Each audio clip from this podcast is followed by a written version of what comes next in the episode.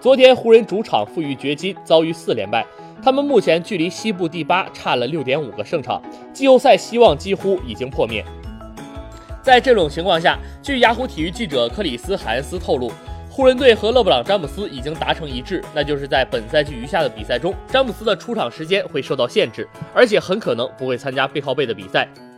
本赛季，三十四岁的詹姆斯场均出场三十五点六分钟，这已经是他的生涯新低，而且他已经因为腹股沟的伤势缺席了一个多月的比赛。